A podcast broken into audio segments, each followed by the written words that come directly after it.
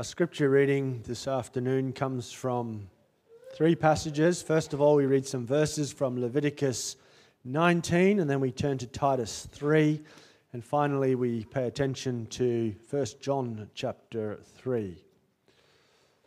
So, beginning then in Leviticus, we read from chapter 19, the verses 18, sorry, 15 through 18.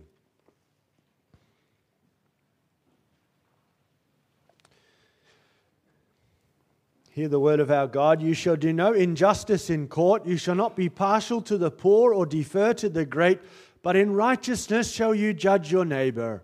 You shall not go around as a slanderer among your people, and you shall not stand up against the life of your neighbor. I am the Lord. You shall not hate your brother in your heart, but you shall reason frankly with your neighbor, lest you incur sin because of him. You shall not take vengeance or bear a grudge against the sons of your own people, but you shall love your neighbor as yourself. I am the Lord. Turn now to the New Testament, and we read first of all from Titus 3, the verses 1 through 8. Titus chapter 3, verse 1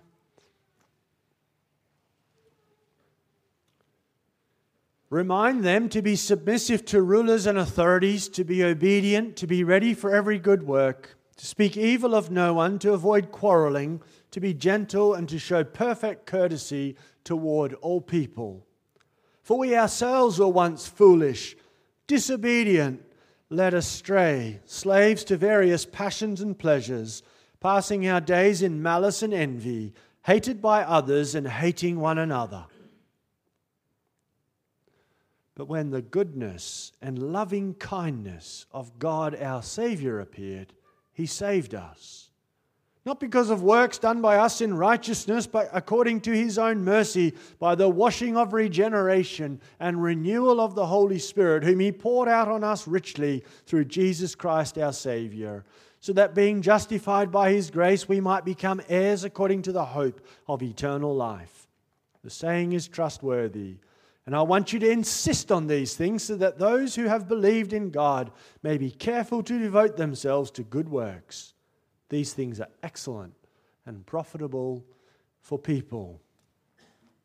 And finally, we turn to the first letter of John, chapter 3, verses 10 through 17.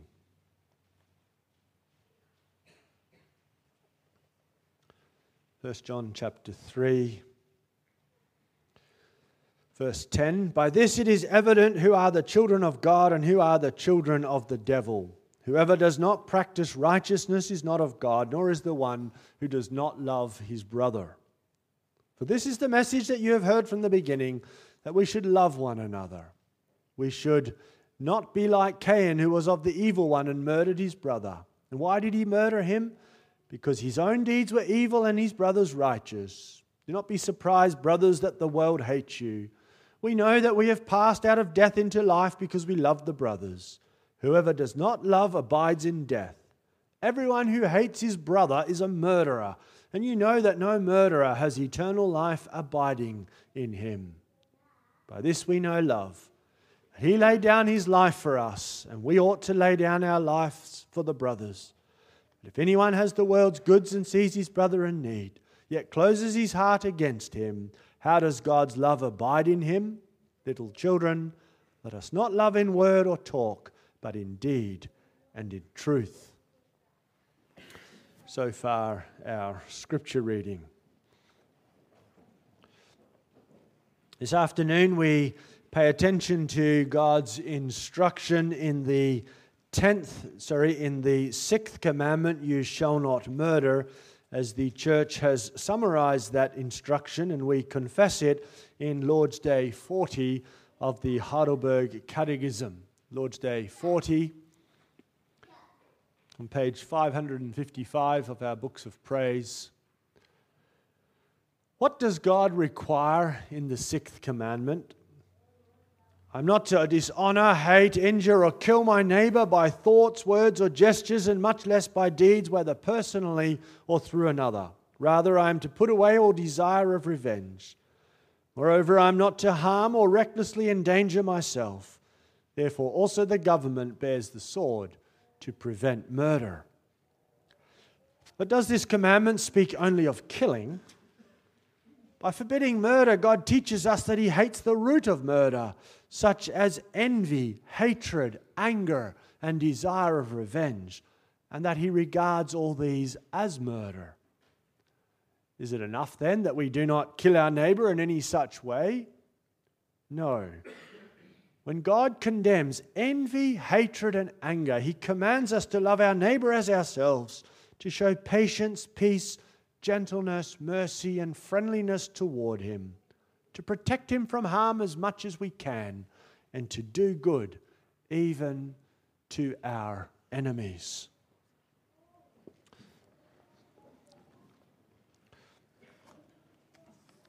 After the preaching of God's word, our Amen song is Psalm 19, stanzas 5 and 6. Psalm 19, stanzas 5 and 6 after the sermon.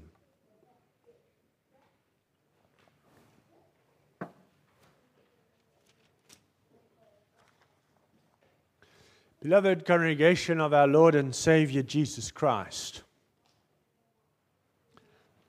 that first section of the first answer of our Lord's Day is quite a list. I'm not to dishonor, hate, injure, or kill my neighbor by thoughts, words, or gestures, and much less by deeds.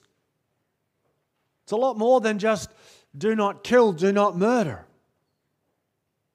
talking about your thoughts, your words, even your gestures. And that's the, the point that question 106 is getting at. Does this commandment speak only of killing? Isn't it just about killing? There's a lot to be talking about here. Even your thoughts, your gestures, and so on. And as the answer 106 explains, this is how it works in God's law. By, by forbidding murder, that you kill your neighbor, God teaches us that He hates the root of murder, such as envy, hatred, anger, and desire of revenge. Yes, the Lord has given us a command you shall not murder. One thing is prohibited. But just see how far reaching this is when you unpack it and when you see what is all involved. It's broad, it's deep. And this commandment reaches right to our struggle against character traits. So, this afternoon, we pay attention to the instruction of our God in this commandment under this theme Your Savior God changes you from haters into those who love their neighbors. And the first point abhor the very root of murder. And secondly, truly love your neighbor. So your Savior God changes you from haters into those who love their neighbors. First point, abhor the very root of murder. And secondly, truly love your neighbor. Abhor the very root of murder. We need to go back in our minds to the beginning, before there was any evil in the world. When God created man and woman in his image. And he gave them that beautiful task, that all embracing task to be fruitful and multiply, fill the earth and subdue it, develop this world to God's glory to do that together, have children, and with those children and, and grandchildren and great grandchildren, work together on that command of looking after this earth, developing it to the glory of God. And if you just meditate on that for a while, if the fall into sin hadn't happened, what a life, what a world that would have been. A loving, supporting, working together society, a growing population, all working together, helping each other for the glory of God. And then you see how murder breaks the fabric of society. That's how it should have been. The fall into sin brought distrust, accusations already between Adam and Eve, pointing the finger, hatred, and eventually death. Cain rose up and killed his brother Abel. Talk about a working together community, loving each other. How far away was that from that? And that, that kind of attitude that quickly spread. It's only chapter 4 of Genesis that we're in. And then you hear about how that's unfolding. You get that man in the family of Cain, that Lamech, who says, my wives, listen to what I say. I've killed a man for wounding me, a young man for striking me. If Cain's revenge is sevenfold, then Lamech's is seventy sevenfold. And that Lamech style became more common, became more and more common, so that you get a couple of chapters later in Genesis to Genesis 6, verse 13, where God has to say to Noah, I've determined to make an end of all flesh. And why? for the earth is filled with violence. I'm going to destroy them with the earth.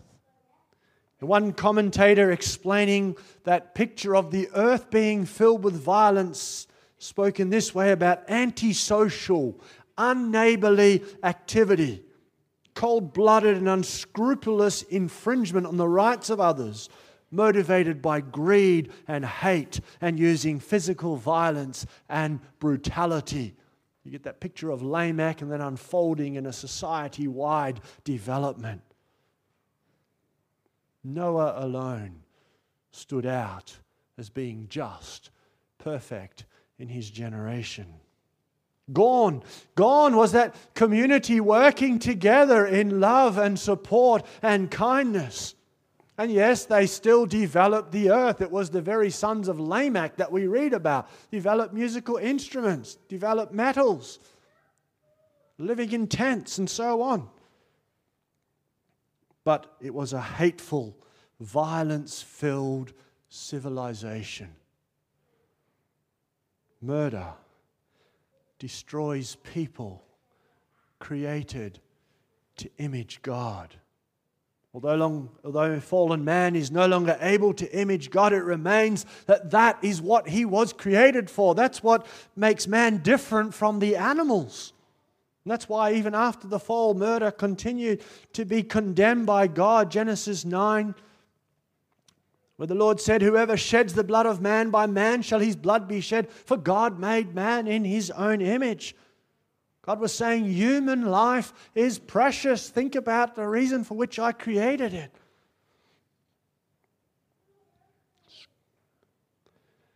And so that's society being corrupted, contaminated, damaged by murder. And scriptures make clear murders don't come out of the blue, they are rooted in hatred. The act of murder is when that comes to fruit. But there's a whole range behind that of deeds, of words, of thoughts and desires, and they're all being condemned. That's why the scripture condemns those things as murder too. 1 John 3:15 Whoever hates his brother is a murderer. That's how the Apostle John puts it. Hatred, hating your brother, that's being a murderer.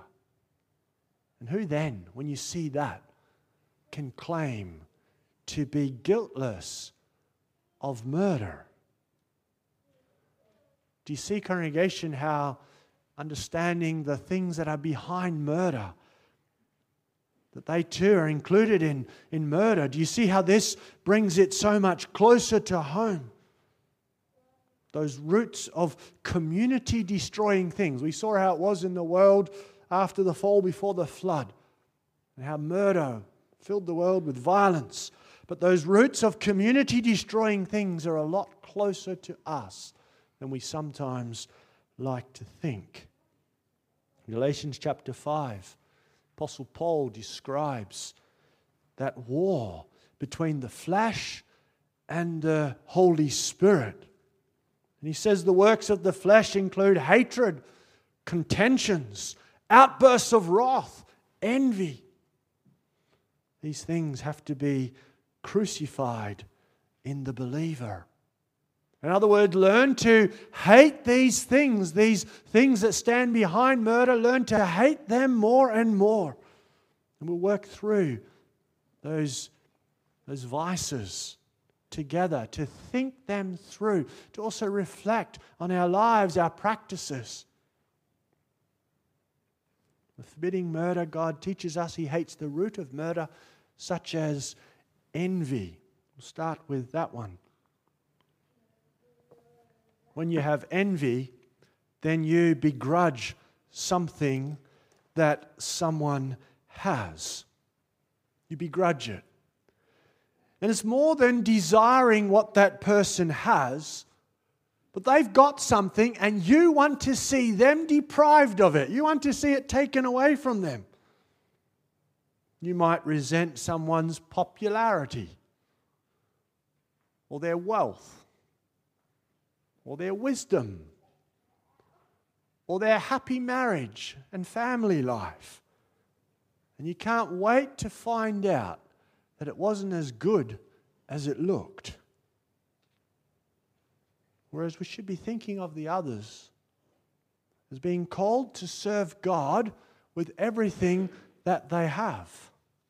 And then when you see them that they've got particular things, rather than envy them for that, you think these people have been given these things so that they can use them to serve God more. That changes your perspective envy.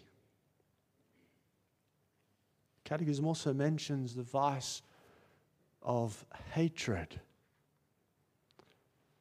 Think of Joseph's brothers who hated him. They hated him because of the way his father showed him extra favor. And those dreams that he had that seemed to say that they would all one day bow down before him. Joseph, come on. They hated him. But see what it led to. We read in Genesis chapter 37 when they finally get their chance to put that hatred into practice. Genesis 37, verse 19 and 20.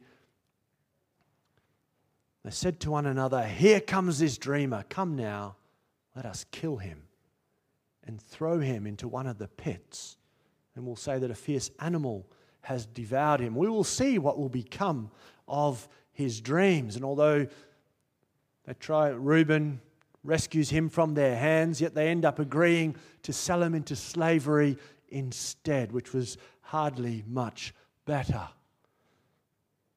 To hate is to have no care for the other, to want to see them brought down, destroyed rather than to see the other person as cre- having been created with that calling and purpose to image God and, and seek to build them up in that.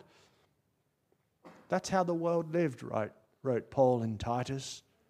And we join them in that, in that way of living. Titus chapter 3, verse 3 for we ourselves were once foolish, disobedient, led astray, slaves to various passions and pleasures, passing our days in malice and envy, hated by others and hating one another. That's the natural way of living without the Holy Spirit. Even when there might be a facade of love, to be hating and hateful. And that's why hatred in the church, amongst the people in whom the Holy Spirit is working, is so much more serious when such people hate each other. It's understandable when you don't have the Holy Spirit that that's how you live. It's far worse in the church. And so we have those words of the Apostle John in chapter 4, verse 20. If anyone says, I love God, and hates his brother, he is a liar. For he who does not love his brother whom he has seen cannot love God whom he has not seen. How can you love God and hate your brother who's been called to image God and through the Holy Spirit is beginning to do that more and more? John says, You are a liar. And as we read already in 1 John 3, those who hate are murderers. See something of the seriousness of hatred. And then there's the vice of anger. Now, the scripture clearly teaches that there's a place for righteous anger. As the scriptures also teach, there is a place for the use of alcohol. But both with anger and alcohol, the scriptures also warn so clearly about its abuse. Anger and wrath are so destructive for the life of the neighbor. You think of Jacob coming to the end of his life and then pronouncing those blessings on his sons. Many of them are, in fact, blessings, but with some of them, there's the element of curse. And here, what Jacob said about Simeon and Levi they are brothers, weapons of violence are their swords. Let my soul not come into their counsel. O my glory, be not joined to their company. For in their anger they killed men, and in their wilfulness they hamstrung oxen. Cursed be their anger, for it is fierce, and their wrath, for it is cruel. Book of Proverbs also teaches us much about the vice of anger. Proverbs chapter 15, verse 18. There we read, A hot tempered man stirs up strife. Wrath and outbursts of anger easily leads to, to violence.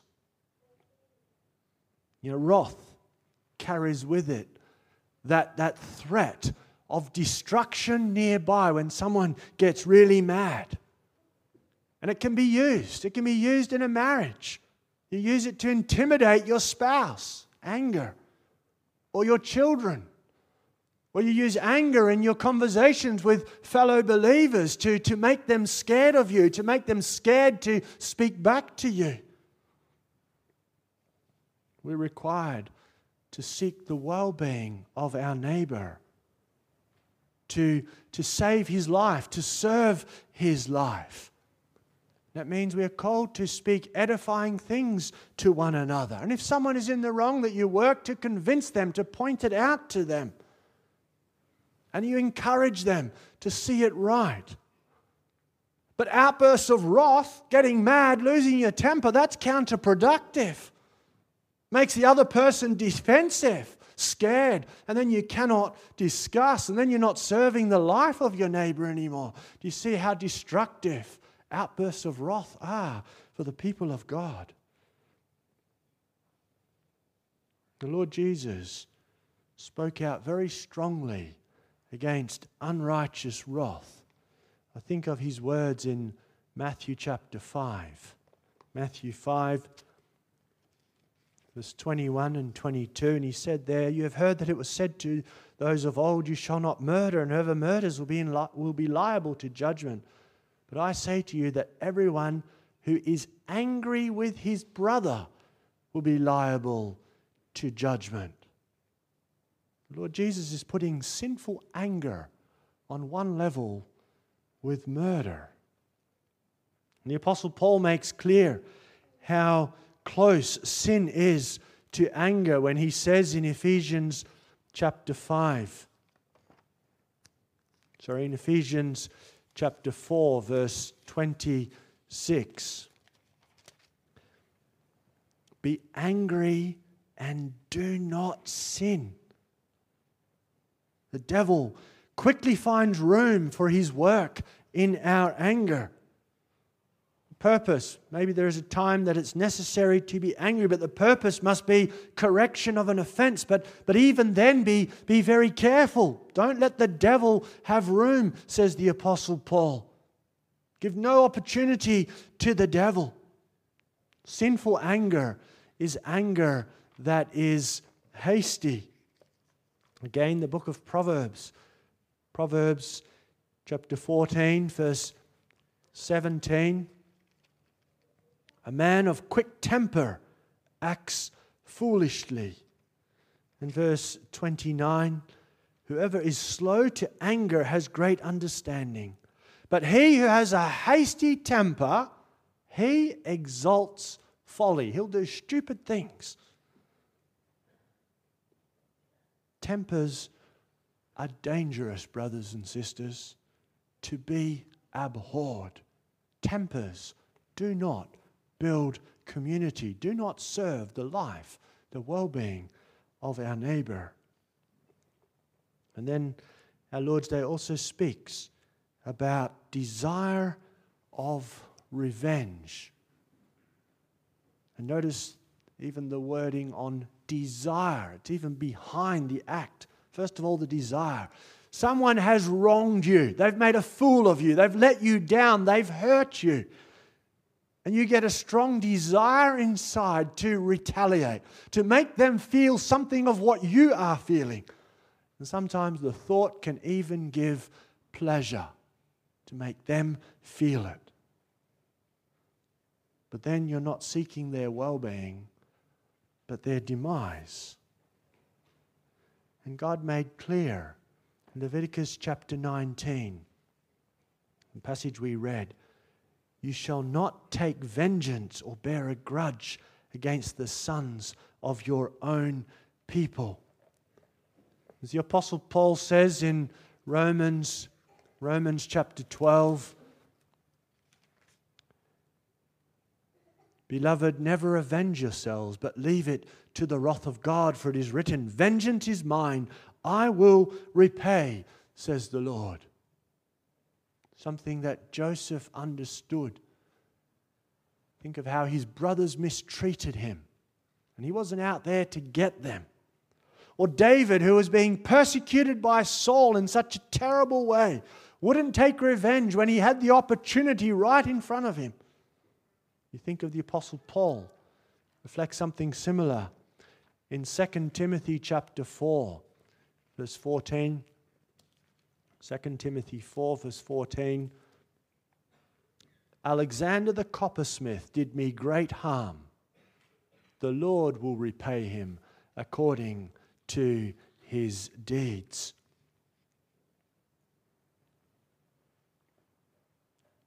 Vengeance belongs to God. And that doesn't mean, congregation, that the government has no task to punish evil. The Lord has given the sword into the hand of the government. But people are not to take this task upon themselves, not even in their thoughts. And it also doesn't mean that when your neighbor sins against you, you just take it. Especially if that person in doing that is refusing to break with his sin. It's quite striking that passage that we read from Leviticus chapter 19 where it says there, you shall reason frankly with your neighbor, as some translations have. You shall rebuke your neighbor, lest you incur sin because of him. He's in the wrong, there's going to be times that you need to rebuke him, correct him. But then it's added, you shall not take vengeance or bear a grudge. And congregation, when you think about that, that envy, at hatred, at anger, desire of revenge. That's what the Lord is condemning in this commandment. And then you realize how deeply that reaches into our hearts, this commandment. For when you do these things, when you envy, when you hate, when you give in to tempers and anger and desire of revenge, then you're not focusing on the life and the well being of your neighbor.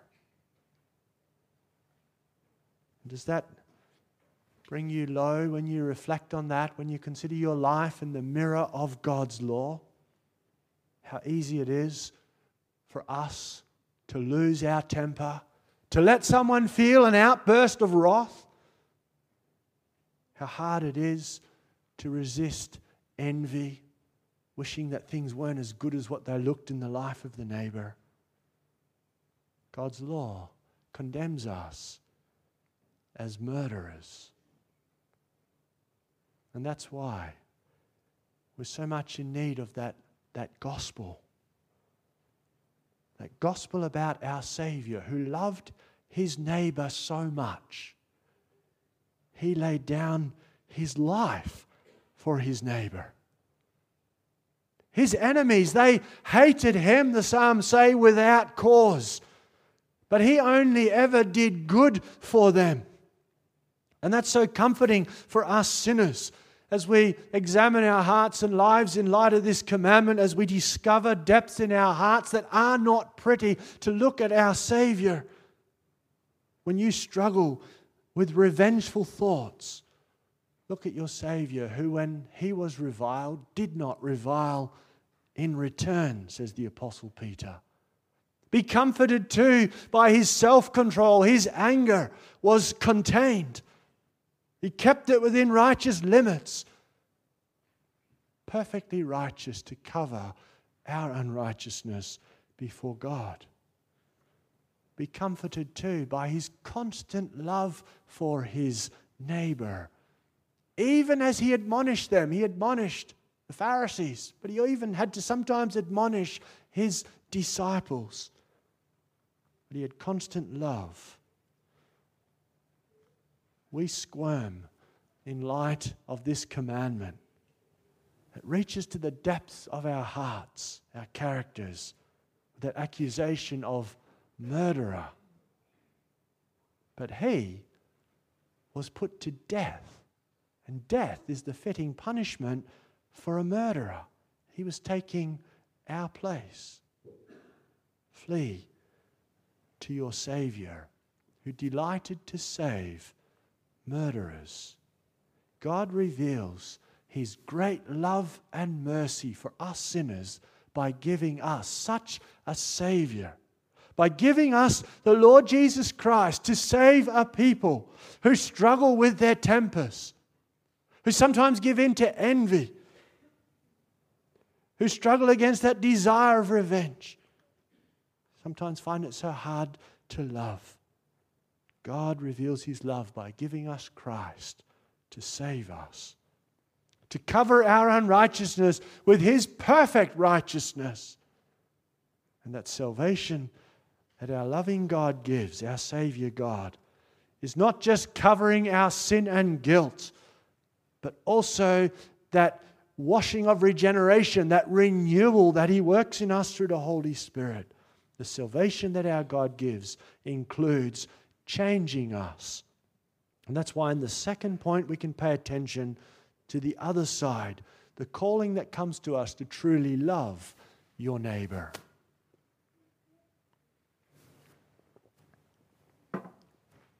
We need to consider the words of Titus chapter 3, verse 4. Titus 3, verse 4 after saying, These are the kind of people we were, hated by others and hating one another. But when the goodness and loving kindness of God our Savior appeared, and that, that word for loving kindness of God is in Greek philanthropos, that loving of man. Like the love for humanity that God shows as the Lord Jesus spoke in John 3, verse 16, for God so loved the world, that loving kindness of God, not for every last person of the human race, but humanity as a whole. That love for man was seen in the coming of Jesus Christ. God cared so much about the humanity that He had created in His image. And so He sent salvation to, to save murderers haters. And that salvation that Christ brings includes sanctification, that renewal, that change. And that's why, writing to the church, the church of Jesus Christ, who are being saved and changed by their Savior through His Spirit, The apostle can say, remind them to speak evil of no one, to avoid quarreling, to be gentle, and to show perfect courtesy to all people. In the gospel, you see the love of God for you so that you can love others. That's why the command to love your neighbor as yourself comes to you. God has shown love in giving you salvation to change you. And then He commands you to love your neighbor as yourself. Yes, you have that flesh that struggles in you to go into the ways of the evil one. But you also have the Holy Spirit who renews you, who regenerates you, who changes you. And that Spirit commands love your neighbor as yourself. But that Spirit also promises to work in you and change you more and more. And love, loving your neighbor as yourself doesn't equal some kind of selfish love. But as the Apostle Paul said in Ephesians chapter 5 about loving husbands, love your wife as Christ loved the church. And then he says in verse 29, Ephesians 5:29, for no one ever hated his own flesh, but nourishes and cherishes it, just as Christ does the church. You love your own flesh. You look after your body, don't you? You know what you need. You know what your body needs to do the task that you've been given, and you make sure you provide for it. Well, that's how we are to love our neighbor.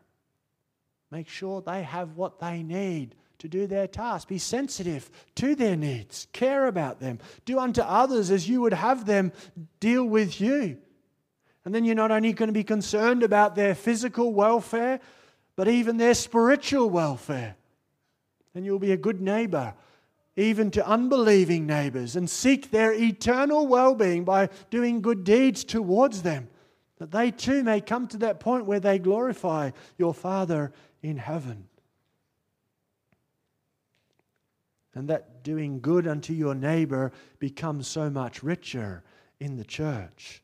Because then neighborly love becomes brotherly love. Because then you see your fellow members of the church as image bearers like you.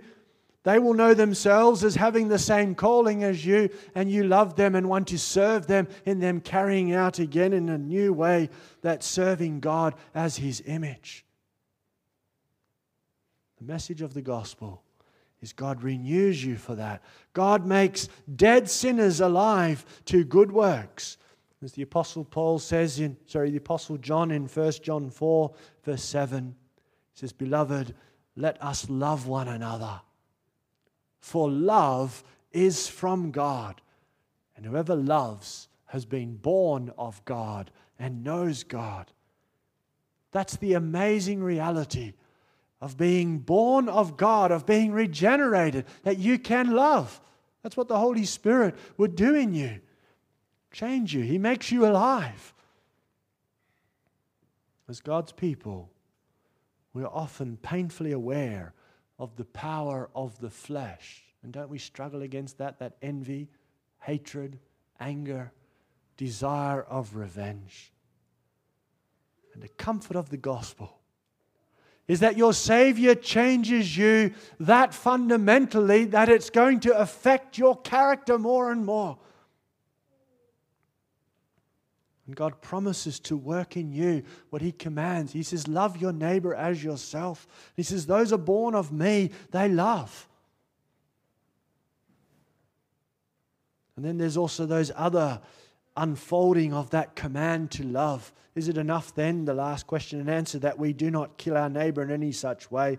No, when God condemns envy, hatred, and anger, He commands us to love our neighbor as ourselves, to show patience, peace, gentleness, mercy, and friendliness toward Him.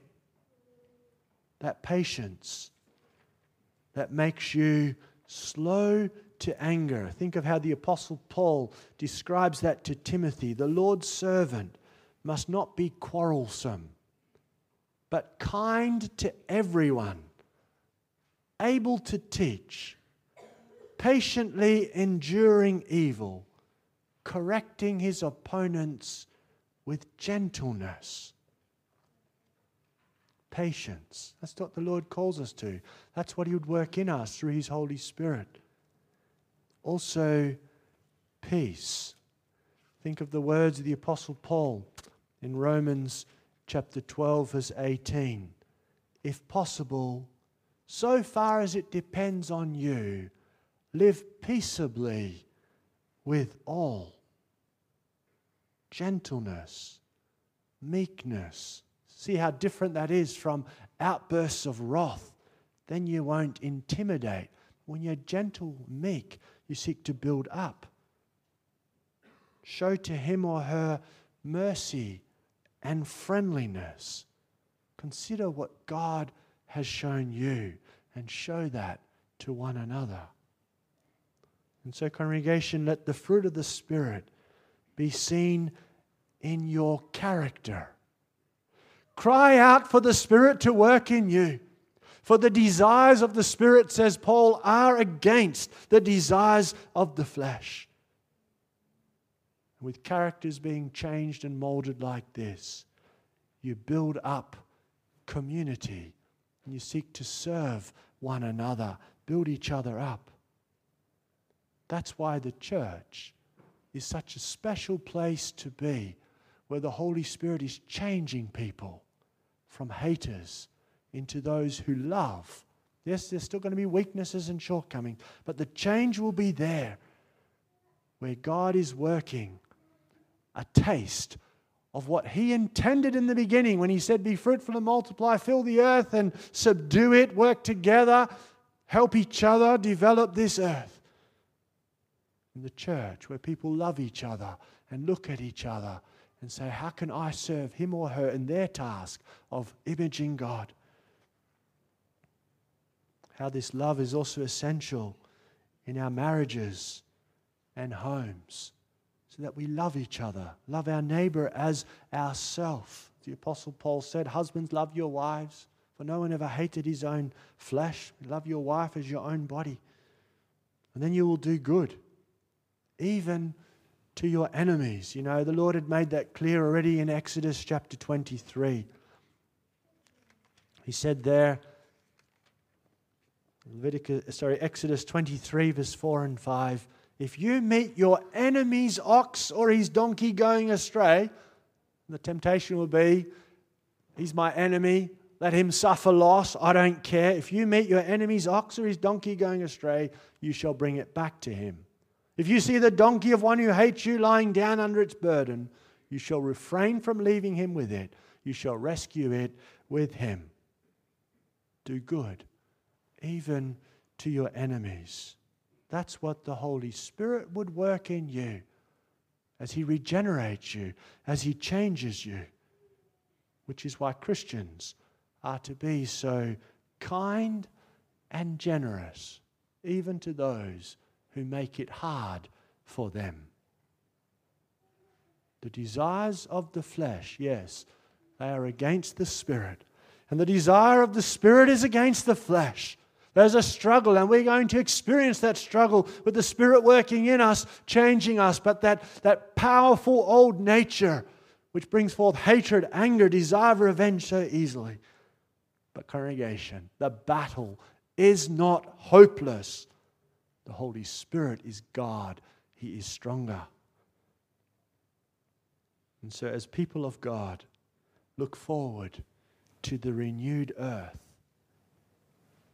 to that restored humanity where you will serve God in all perfection, a restored humanity completely conformed to God's image. Rejoice. Also, as you experience a foretaste of that today in the church, God has shown love and kindness toward man. And that is why there is that being renewed community in the church. And because of his love, also our love will soon be perfected. Amen.